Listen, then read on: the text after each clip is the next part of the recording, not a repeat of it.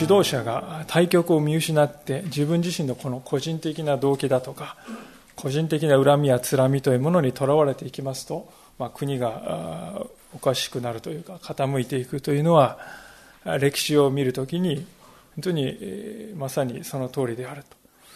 多くの指導者たちがそのような穴に落ち込んでいたいったということを見るのではないかと思うんですね。イスラエルの王のサウルという人もまさにその一人だったと思うのです。サウルにとって、えー、ダビデという人は婿でありました。また、国民に愛されていて、非凡なる統率力を示していた、まあ、そういう人でありましたが、その彼を妬み、彼を殺そうと執拗に追い続ける。まあ、そのあまりにですね、敵国のペリシテに隙を狙われるということが起こってしまう。ですから国王が一人の人に対する個人的な思いにとらわれていき、国全体がまたそれで危うくなっていくということがまさに起こるんですね。まあ、それが今日の箇所だと思うのです。一節ですかその後ダビデに次のような知らせがあった。今、ペリシテ人がケイラを攻めて内場を略奪しています。まあ、こういう知らせが入ります。ケイラというのは、イスラエル、まあ、イスラエルという国は東西に、あ、ごめんなさい、南北に細長い国ですよね。数百キロしかありませんけれども、まあ、東北地方より狭いかもしれませんね、もしかすると。そのですね、イスラエルの東西のですね、ほぼ真ん中あたりにですね、シェフェラーというですね、まあ、こう土地がとても良い、そういう場所が広がっております。で、このシェフェラーに南北にこう道が走っていて、そしてケイラというのはその南北の道のですね、面していたところにありますね。そしてこちら側のですね、東からのこの私から見て東です。こちらからの道がですね全部このケーラを通ってこの西側のね行くというそういう場所であります、まあ、ですから重要な役割を持った都市でありました。でこのケーラをペレシ人が襲い襲っているというそういう情報がもたらされたわけです。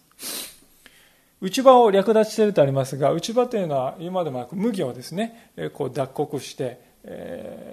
るそういう場所なんですよね。まあ、大体こう門の町の門のすぐ前とかすぐ入ったところが内場として使われてたようですね。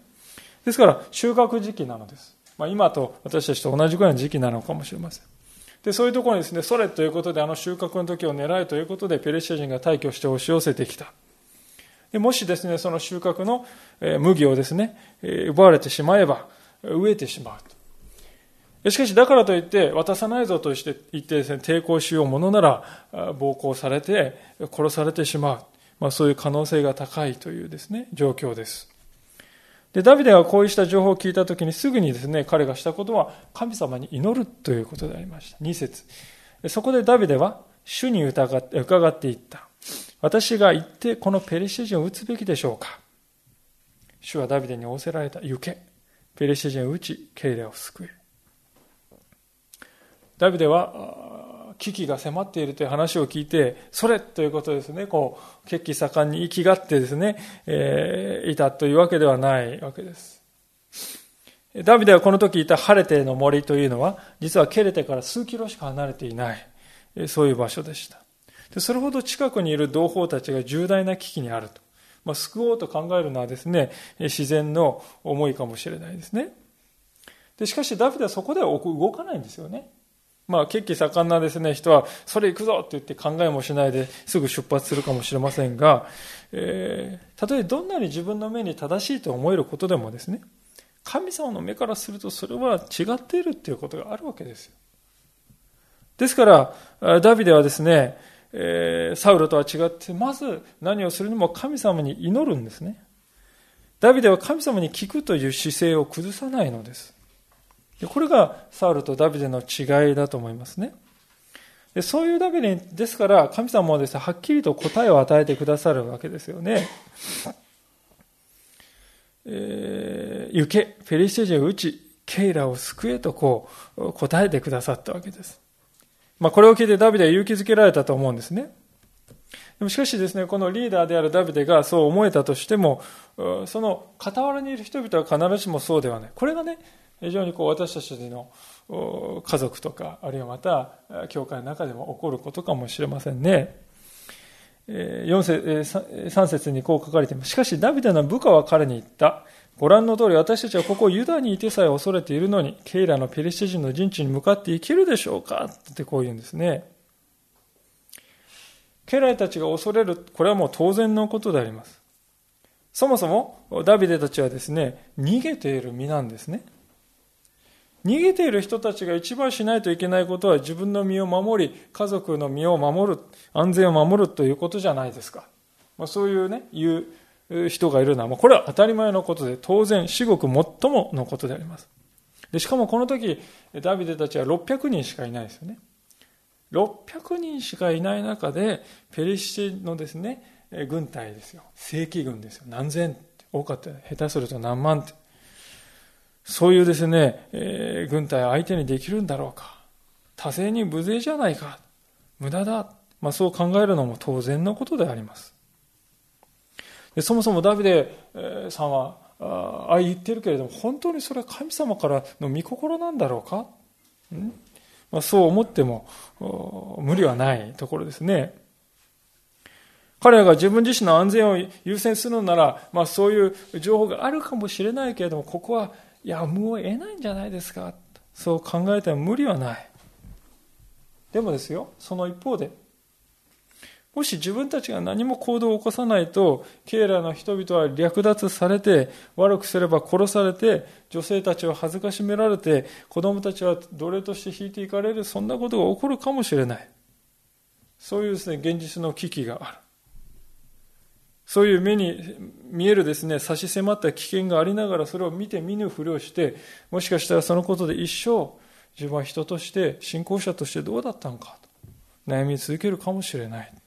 実に実にですですから難しい状況がここにあったわけですよね。まあ、しばしばこのようにですね、問題、私たちの周りに起こる問題というのは、白黒がこうはっきりつけられる、わかりやすいものばかりではない。私たちはですね、しばしばそういうふうに考えてしまうんですね。正義感の強い人ほどですね、グレーゾーン、グレーゾーンなんてないですよ。白か黒かどっちかだけです。まあそういうふうに言うんですね。廃炉はありえない。まあ、そういうふうに強く主張して、その結果、混乱やまた別の傷を引き起こすということも起こるわけです。しかし皆さん、今見たところでわかるように、この問題はですね、白か黒かはっきりともう判断がつきにくい問題であります。どちらに進んでも困難があります。どちらに進んでも犠牲があります。そういう問題ですよね。そもそも初めから白黒明瞭なものは問題にはならないんですね。問題となるのはどちらに進んでも正義がある。どちらに進んでもそれ相応の犠牲がある。そういう時に人は悩み、葛藤するのであります。神様はそういう悩みの中から生まれたこの民の言葉ですね。この三節の言葉です。私たちはこのユダにいてさえ恐れをのれてあのペレシテ人に行くなんてできるんでしょうか本当にそれをですね神様あなた方は不信仰だとは言わないんですねそれは恐れるということ自体は罪ではないからであります恐れを抱くということは皆さん罪ではない四式というところにギデオンというですね有名な獅子が登場しますねギデオンという人は、え、圧倒的な多数ですね、攻めてきたミディアン人を前にしてですね、あなたが言って戦えと言われた。できません。いや、戦えって。できません。まあ、この中ですね、問答の中で、でもそこまで言われるなら、こういう印を見せてくださいって言って印を求めますね。そして一度与えられてもまだ飽き足らず、もう一度見せてくださいって言って別の印を求めて。神様はですね、それに付き合ってくださるんですよね。あんた何言ってんのかそんな不信仰なって言わないんですよ、神様ね。あなたに私は従いたい。しかし、どうぞあなたのから出たものだということを私に確信させてくださいって言ってですね、そういう信仰からですね、求めてるんですね。ミデあ、ごめんなさい、ギデオンは。そういうですね、思いを神様は無下に否定するわけではない。否定しない。むしろ受け入れてくださる。で、それでギデオンはですね、本当にこれは確かに神様から出たものだと言って、たった数百人の手勢で打ち破ることができたと。そういう出来事があったわけです。で、そのことを見てもわかるように神様は恐れるということをですね、許容しておられるんです。神様に信頼するということは、どんなことがあっても恐れを1ミリも抱かないですね、ロボットのみたいなですね、そういう人間になりなさい。そういうことじゃないんですね。私たちは恐れてよい。しかし大事なことは、恐れに心を支配されてしまってはいけないということです。私たちにとって大切なのは恐れがある。その恐れの中で神様に心を向けるということです。私たちの心に恐れがあってよいのです。私たちは恐れを自分の力で、これは不信仰なんだ、これは消さないといけないんだと言ってですね、えいとか言ってですね、こう、追い払おう、追い払おう、信仰の力で打ち勝つんだなんて、そんなですね、こう、自分で努力する必要はないということですね。私たちがなすべきことは、恐れがあるそのままの心で、神様に心を向けて、それ神様に訴え、神様に求めていくことなのであります。私たちはしばしば信仰というものは、心がですね、えー、秋晴れで、穏やかで一つの雲もない、まあ、そういう状態が理想的な状態。で、それこそがね、本来あるべき姿。でそういう状態なら、神様の御心を私も大胆に行えるのになってそういうふうに思うんですね。こんなね、曇天というか曇り空で、今にも雨が降りそうで、時に大嵐で、こんなもう荒れ進んだ私の心では神様についていく、神様の働きなんてできないって、そういうふうに思ってしまうんです。でも逆だと、私は思います。私たちはむしろ大嵐だからこそ神様に心を向けるのではないでしょうか。大嵐の中だからこそ私たちは神様に本当に真実に心を向けることができるんではないでしょうか。先日の大雨の時に、まあ、先ほど申し上げましたけど、エアイ川の水位をずっとこう10分おきに夜見ていたんですね。でだんだんだんだんとこうです、ね、1時間にですね、30センチぐらいのペースでどんどんどんどん上がっていくわけであります。で、だんだんこう焦ってくるわけですよね。まだこう避難水位より下だとですね、まだこう、なんとなくこう余裕があるんですけど、こう避難判断水位に近づいていき、氾濫危険水位にどんどん近づいていくとですね、焦ってくる。万が一、昨日の茨城のような状態になったら、ひとたまりもないのではないだろうか。まあ、いろいろ考え出して夜中にですね、そして携帯は携帯ですね、こうエリアメールで、避難準備情報っていうの10分おきぐらいでバンバンバンバン来てましたね。皆さんも眠れない夜を過ごされたかもしれません。でそれを見るときですねもうどんどんどんどん不安が募ろうと思えば募らせることができると思います。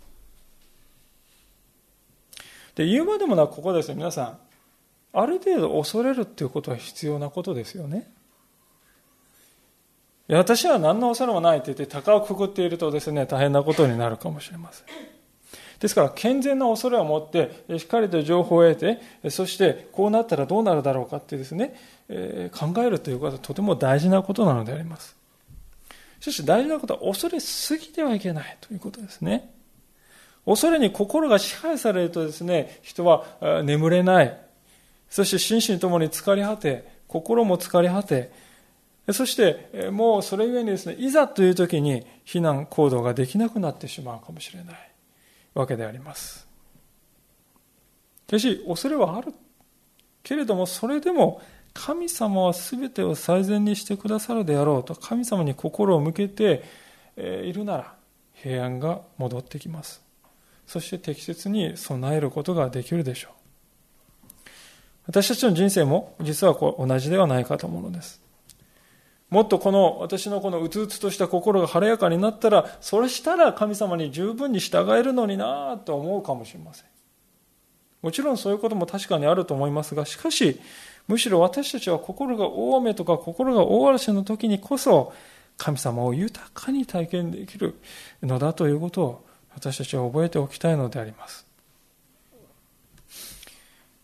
ダビデは民のですね、えー、本当でしょうか？そういう声を受けてもう一度神様に聞くのであります。4節ダビデはもう一度主に伺った。すると主は答えて言われた。さあ、経来下っていけ。私がペリシテ人をあなたの手に渡すから。ダビデとその部下は経来に行き、ペリシテ人と戦い、彼の家畜を連れ去り、ペリシテ人を撃って大損害を与えた。こうしてダビデは経来の住民を救った。神様はダビデの祈りに応えて、さあ、経来下って、このさあと言います。さあというのは原文では立ちなさい、立て。うずくまっていないで、立て。そういう言葉です。またさらに、私がとこの私というのはですね、わざわざ強調の表現が原文を見ると使われているのです。つまり神様は何をやりたいかというと、立ちなさい。この私があなたをペリシあなたにペリシ人を渡すんだ。この私がするんだよって神様は言ってください。私があなたにそれをするんだと断固たるですね、神様の意志の表れなんですね、この言葉は。神様の守りというのはね、このようにダビデのですね、全生涯を貫いているわけです。それは14節を見てもよくわかるでしょう。私たちが神様を信じるということは、この私があなたを守る、そう言ってくださるね、そういう神様の守りの中に私たちが入れられるということであります。あなたはあれやこれやとは心配しなくてもよい。この私があなたを守る。さあ、立ち上がりなさい。そう言ってくださるお方がいつも私たちと共にいるんだということ。それが私たちの信仰者のですね、尽きることない幸いなんですよね。で、そういうですね、歩みをしている人には神様を具体的に助けを与えてくださるものであります。その具体的な助けというのは6節ですが、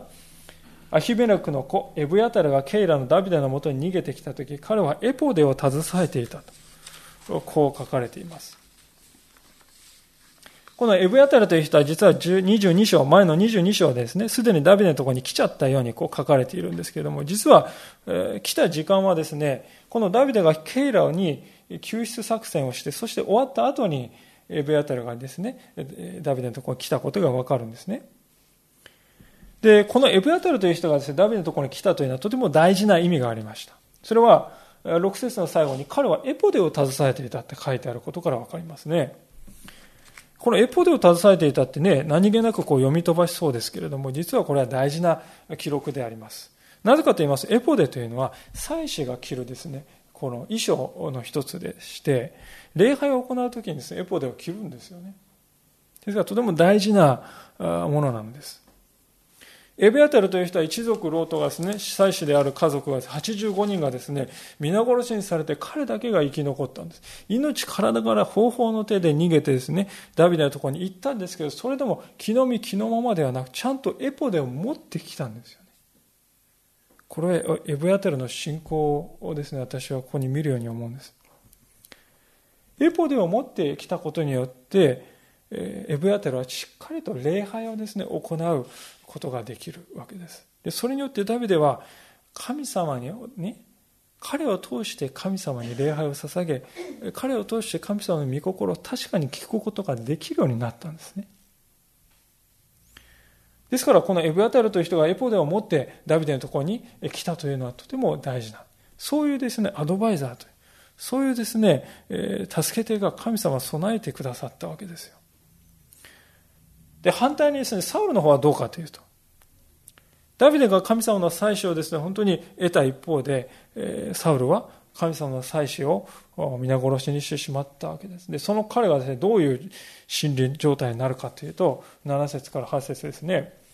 一方、ダビデがケイラに行ったことがサウルに知られる知らされると、サウルは、神は彼は私の手に渡された。ダビデは扉と勘抜きの町に、ある町に入って自分自身を閉じ込めてしまったからだと言った。そこでサウルは民を皆集め、ケイラへ下っていき、ダビデとその部下を攻めて封じ込めようとしたと、こう書かれています。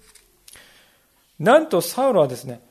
神はあのダビデを私の手に渡してくださったって言っています。神があの憎きダビデを私の手に引き渡されるのだと言って小躍りして喜んでいるのであります。同じ物事を見ているんですが、サウルとダビデは受け取り方が全く正反対のであります。そもそも前のですね、22章で先ほどから申し上げているように、サウルはね、神様の祭司を85人もですね、虐殺するというとんでもない罪を犯しているわけですよ。でにもかかわらず、その下の根も関わらない乾かないうちに、その神がダビデを私の手に渡してくださったって言ってしまうんですね。唖然とさせられるほど自己中心な考え方でありますが、サウルの中では実は矛盾は感じていないんであります。なぜならサウルにとっては結局自分自身が神になっているからであります。神というものはこの私にとって都合の良いことをするものだ。いや、しなければならないのだ。そういうふうに神、サウルは神様を理解していました。自分に都合の良いことが起こると、これは神様がしてくださったものだと言いますが、自分の意に沿わないことが起こると、神様はなぜ私のことを愛してくださらないのかという、私たちも実は時にそのようなことを成しているかもしれませんが、サウルは、しかし、エジプトとかペリシテ人の王ならともかく、イスラエルの王様であります。神の民イスラエルの王が、そのようなことを言っているということは、驚くべきことではないでしょうか。そもそもサウルがこのようにですね、国全体のことを思わずに、ダビデ一人のことばかり必要に追い続けているので、その分ですね、国全体の防衛が手薄になってですね、ペルシャ人がその隙を狙って次々とこう、イスラエルを侵略するようになっていくのであります。これからの聖書の展開を見るとそうなっていくんですね。それは当然ですよね。ペルシャ人の側から見るとですね、イスラエルは内戦状態にあるんですから。王様とですね、ナンバー2のですね、人がですね、こう、なんていうんですか、こう、戦っているような状態ですから、もうこれはつける、つけ込むに限るということです。で、それでもサウルにとってはダビデ以外は全く眼中にない。何がサウルを結局突き動かしていたかと言いますと、恐れであります。ダビデも恐れました。しかしサウルのは恐れ、サウルはダビデとは違う恐れです。サウルの恐れは恐れに支配された人の恐れです。ダビデはたった600人しかおりません。たった600人しかいない、えー、ダビデに対して、ダビデを包囲するためにイスラエルの全軍をですね、動かして包囲戦を仕掛けようとするのです。恐れているんですね。恐れに支配されてしまった人はしばしばですね、自分自身の安全にこう異常なまでに気を使います。またこのように自分より弱い立場にある人に対してはですね、もうこれでもかというほどですね、自分のですね、威力というものを示そうとして見せつけようとします。誰がこのようなところから救い出してくれるのでしょうか。神様に心を向けることによってしか、本当の意味で私たちは人を恐れるというところから解き放たれることはできない。本当にサウルの姿を見るときに思うのではないかと思うんですね。で、こういうですね、恐るべき危機が、せっかくケイラを解放したのに、ダビデのところに迫ってきまして、で、そこでダビデはどうしたんでしょうか。それはここでもまず、神様に聞くということでありました。9節です。ダビデはサウルが自分に害を加えようとしているのを知り、祭司エブヤタリに言った。エポデを持ってきなさい。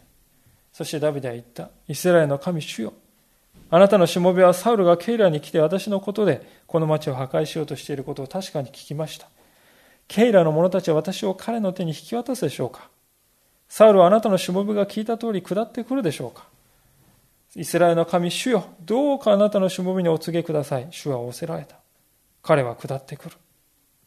ダビデは言った。ケイラの者たちは私と私の部下をサウルの手に引き渡すでしょうか？主は仰せられた。彼らは引き渡す。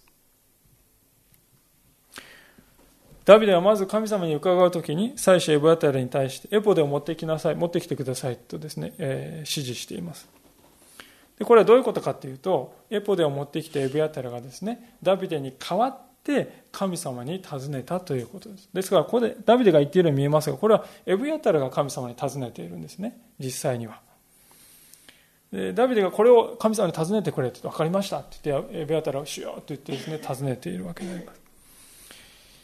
で、エブヤテルがダビデの代わりに求めた御心、与えられた御心、そして答えられたですね、御心というのは実に、実に簡素なものでありました。えー、彼は下ってくる、ただこれだけでありますね。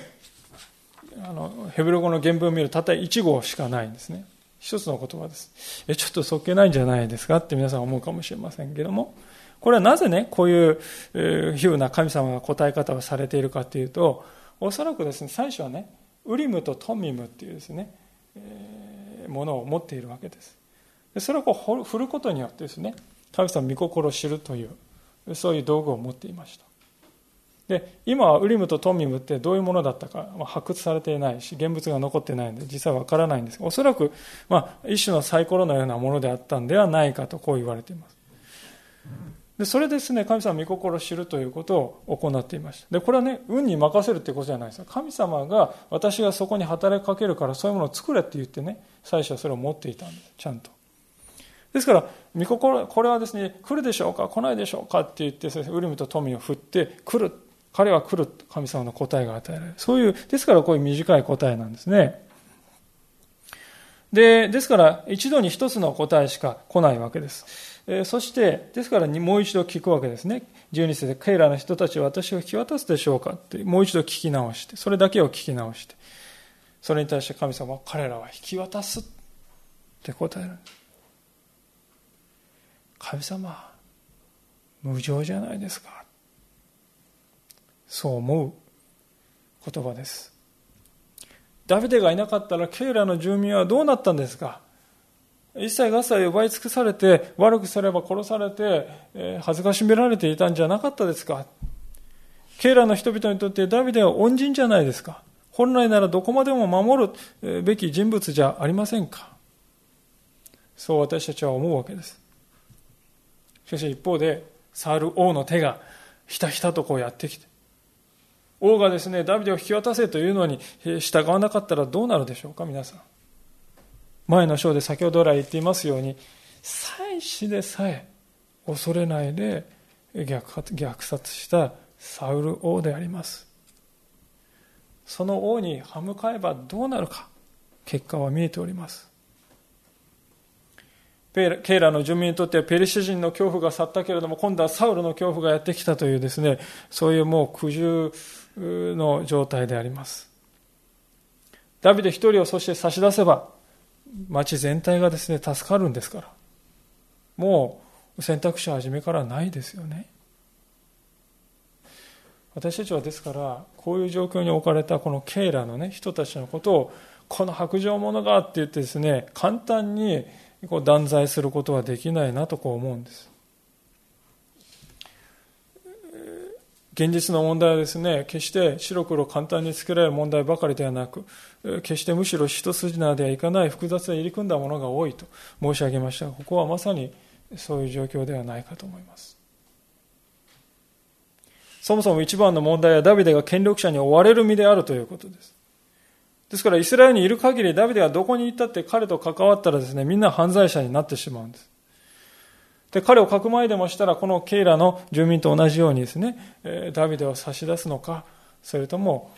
彼を守ってサウルに殺されるのかっていう、そういうですね、究極の選択になるわけです。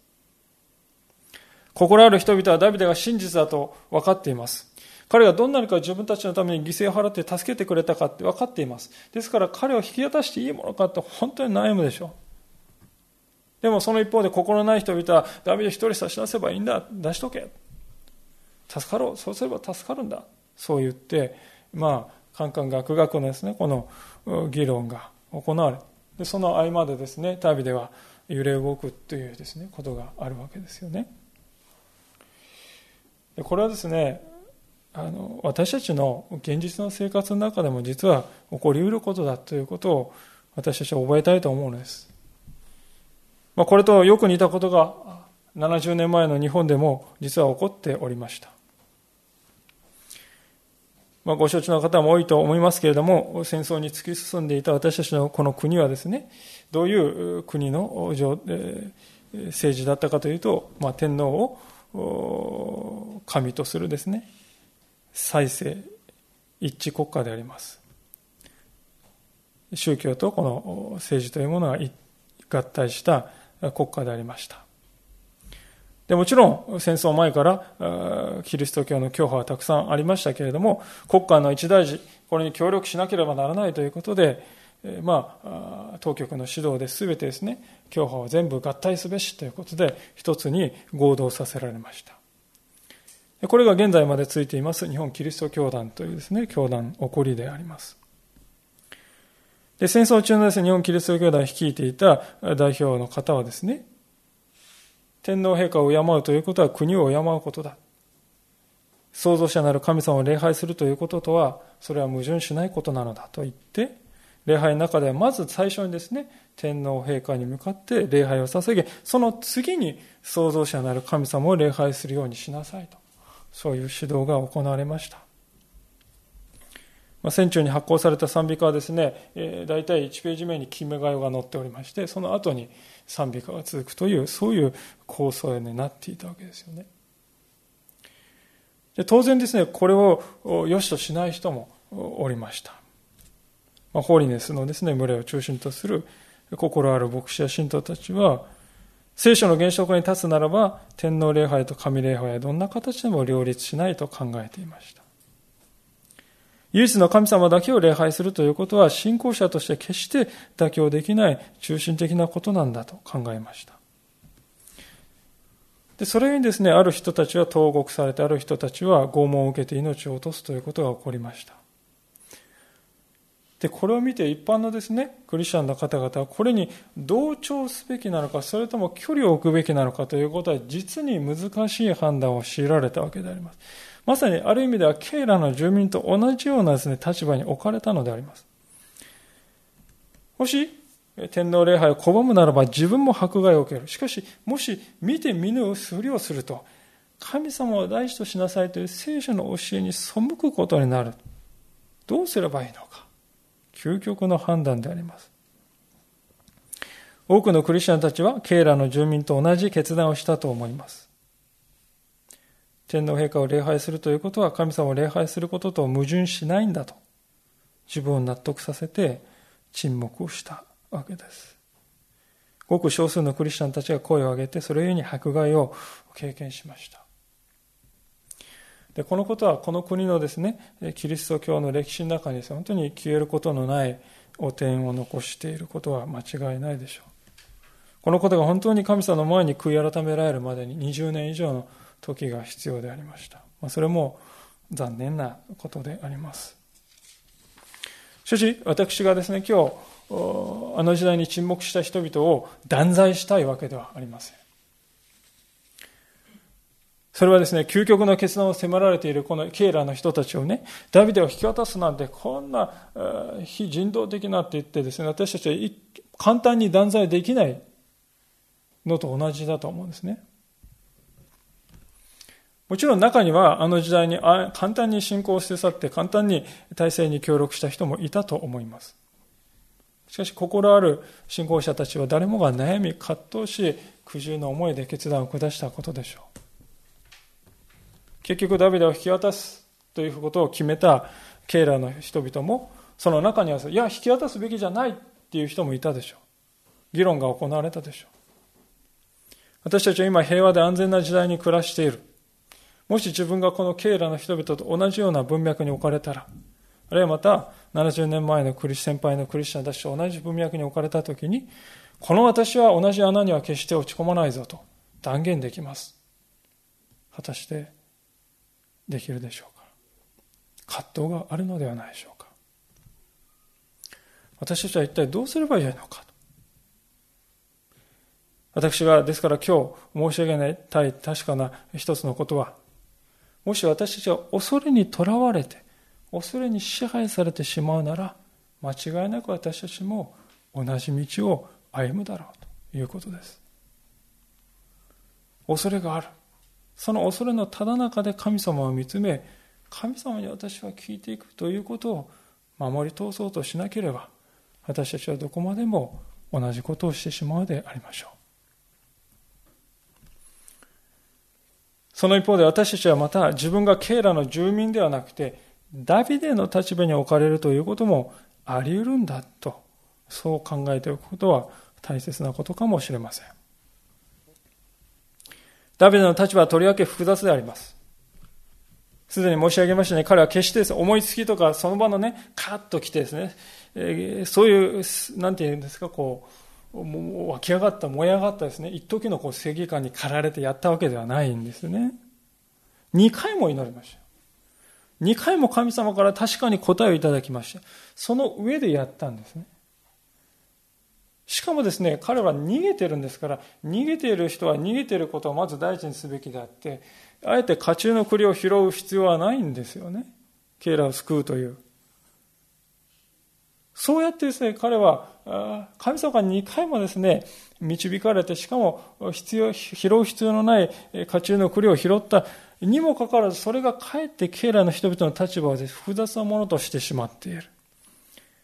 しかも、ダビデは逃亡を強いられてしまう。そういうことが起こるんですよね。でこれは実に試される状況であります。信仰者として。私たちはやればそんな時に、いや、神様に従ったんですよ。神様の身胸と確信したんですよ。それなのにどうしてこうも物事がうまくいかないんですかそう感じてもおかしくはないところですね。私たちはしばしば自分がですね、あまあらかじめこう予想していた通りにね、物事が進まないのを見ると、神様に不平をつぶやいてしまいます。そしてこんな神様を信じてもダメなんじゃないかと。距離を取ろうとするんですね皆さん実はそれこそがサウルが行った道だったということ私たちはぜひ覚えておきたいのであります。ダビデという人はむしろですね困難が起こったら神様から身を引いて距離を置くんじゃなくて逆ですね。ダビデとしては困難が起こるとむしろ神様に近づいていくというそういう人でありました。ケイラが危機に陥っていると分かると即座に、即座にアビアタルを呼んで神様の御心を来なさい。そして危険を避けることができないと分かるとすぐに気持ちをパッとこう切り替えて町を出て野山をですね、さまよう。そのことも厭わなかったのであります。そこには神様に対する愚痴は一言もありません。呪いの言葉やつぶやきや不平の言葉もありません。あるのはただ神様を見つめ続ける眼差しだけであります。ある仲介者はダビデのこのさまよっている姿はですね、この世の中に生きている私たちクリスチャンの姿そのものではないだろうかとも言っております。私たちは確かにこの世の中に一時安らぐ場所があったとしてもですね、この世の中に、この世の中には私たちを永続的に休ませてくださるところはないというところを知っています。ですから主は私たちはこの世においては旅人であり気流者なんだとそういうふうに言っているわけです。私たちの拠り所は私たちの休み場は神様お一人であります。神様が私たちの目標地点であります。で私たちはそこに生きていくならば神様は私たちを最後まで守り通してくださる。これが聖書の揺るぎないメッセージなんですね。14節をご覧ください。ダビデは荒野や妖害に宿ったり、自負の荒野の産地に宿ったりした。サウルはいつもダビデを追ったが、神はダビデをサウルの手に渡さなかった。サウルはいつもダビデを追いかけていたとあります。このいつもというのは原文を見ると毎日という言葉であります。サウルにとってはですからダビデを追い詰めてダビデの息を息の根を止めるということはもう生きがいなんですよ、ね、ライフワークになってるんです。毎日そのことしかですね頭にない。でそういうような思いで攻めてくる王様ですよね。そして攻め狭いイスラエルの中なんです。でイスラエルっていうのはこの日本みたいなです、ね深い森じゃなくてね森といってもせいぜいがこう腰高ぐらいのですねあるいは胸高ぐらいのですね低木が中心なんですよね。ですからそういうところ600人もの人がですね、一緒に行動しているんです。えー、逃げ続けることは簡単なことではない。でも聖書は、神はダビデをサウルの手には渡されなかった。渡さなかった。そう書いています。神様はペリシテ人をダビデの手に渡すと言ってくださいました。4節であります。しかし神様はダビデをサウルの手には渡さない。決して渡さない。神様の手はいつもダビデと共にあったのであります。皆さん、信仰者として生きていくということは、こういう守りの中に自分も入れていただけるということであります。たとえ私たちの目にどんなに状況が困難に見えたとしても、依然として神様の見て私たちの上にあるのだということです。神様の守りがあるということは、しかし誤解しちゃいけないのですが、神様の守りがあるということは問題が起こらないということなんだと。そうではありません。現にダビデは命を狙われて逃亡しなければならないという、そういう状態にあるのです。また神様の守りがあるというのは、恐れないで済むということでもありません。15節を見ると、ダビデは恐れていたとはっきり書かれています。ダビデは恐ろしかったのです。サウルが追跡をしてですね、本当にもう、命からがら逃げなくてはならない。それが毎日毎日続いていく中で、本当に恐ろしかった。でもその中で神の守りがある。それはどういうことか。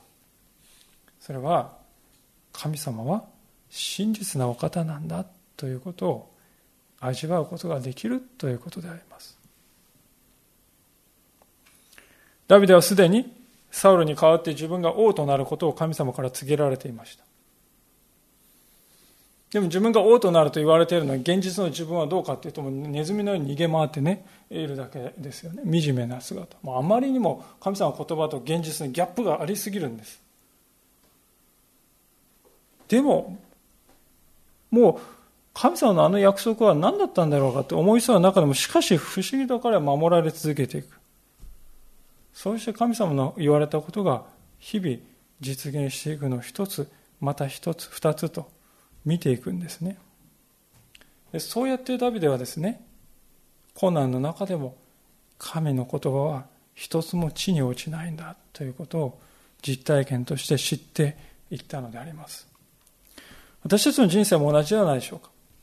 神様の守りが私たちの上にあるとは、私たちは何の困難にも合わないで、常に順風満帆で、常に何をやっても成功するという、そういう意味ではない。困難はあるでしょう。神の守りがあるとあるとは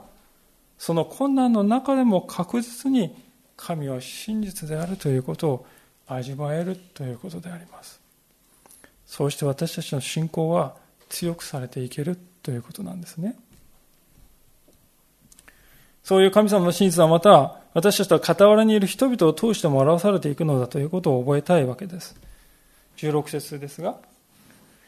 サウルの子ヨナタンはホレシのダビデのところに来て神の皆によってダビデを力づけた。彼はダビデに言った。恐れることはありません。私の父サウルの手があなたの身に及ぶことはないからです。あなたこそイスラエルの王となり、私はあなたの次に立つものとなるでしょう。私の父サウルはまたそうなることを確かに知っているのです。こうして二人は主の前で契約を結んだ。ダビデはホレシにとどまり、ヨナタンは自分の家へ帰っていった。まあ、ギリギリの逃亡生活を続けていくダビデのところになんとですね、親友のヨナタンが励ましに来てくれた。で考えてみるとこれは実に危険なことであります。まあ、なんといってもダビデはですね、えー、このヨナタンの父親のサウルが毎日こう毎日血眼になって追いかけてる相手なんですよねでそういう人物のところに行って励ましたなんてもうもし父親に分かればヨナタンもですねただでは済まないですよある意味でヨナタンはそこまで覚悟してですねやってきたのであります。しかも彼はここで私の王子としての身分をあなたに明け渡すとはっきり約束して契約まで結んでいます。ヨナタンは分かっていました。神様は私の父サウルを退けてこのダビデをお選びになっているということを知っていたのです。普通ですね、王子ならばですよ。何が何でも自分のですね、位を維持して自分のその前にあるですね障害は何でもですねなぎ払って亡き者をしようと思うものでありますしかし彼は自分のものである王位を放棄して敵であるはずの人物の人物を友として愛して危険を顧みずに彼を励ましました。このヨナタンのです、ね、励ましがですねもう孤立無縁で誰も分かってくれないと思っている。その明日も知れないダビデにとってどんなにか大きな、励ましだったかと思うんです。私はこのヨナタンの姿を見るときにこの世の中にですね、教会というものが存在している確かな意味を見るように思うのであります。信玄の17章の17節というところをですね、えー、ちょっと開けておきたいと思うのです。信玄の17章の17節ですが、第3版を使われの方は1079ページ。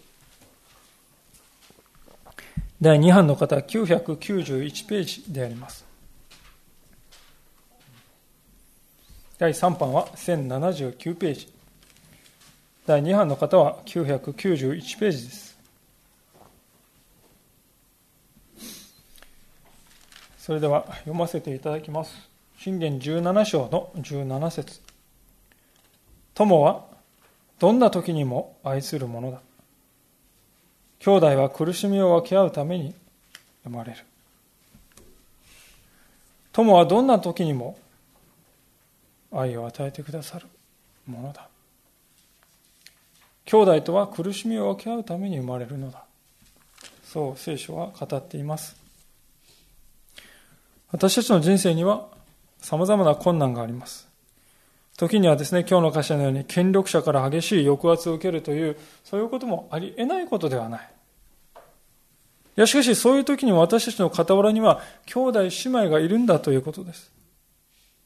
私たちは兄弟姉妹の困難を分かち合うために、苦しみを分け合うためにこそ存在しているのだと言ってもよい。それが教会が存在する大切な意味であって、この時代にあってもですね、私たちが教会というものを愛すべき理由であると思いますね。皆さん、ですから私たちはですね、私たちに今与えられているこの幸いな兄弟姉妹との交わりというものをもっとですね、感謝したい。もっと喜びたい。私たちの傍らにいる兄弟姉妹は今日の歌詞におけるダビデにとってのヨナタンのような人であります。私たちは共に励まし合い、共に困難を分け合うために召されてこのところに置かれているんだということです。決して偶然の産物ではありません。そのことをしっかりと心に留めて、私たちは信仰の友が与えられているということはどんなにが幸いであるかを。心から味わって感謝したいと思います。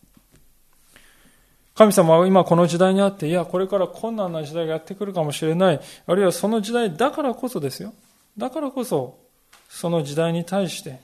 ヨナタンの愛を示す群れとなりなさいと、私たちに期待しておられるのではないでしょう。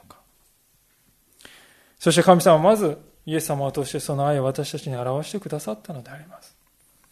そのことをしっかりと覚えて、神様を信頼して歩んでいきたいと思います。お祈りいたします。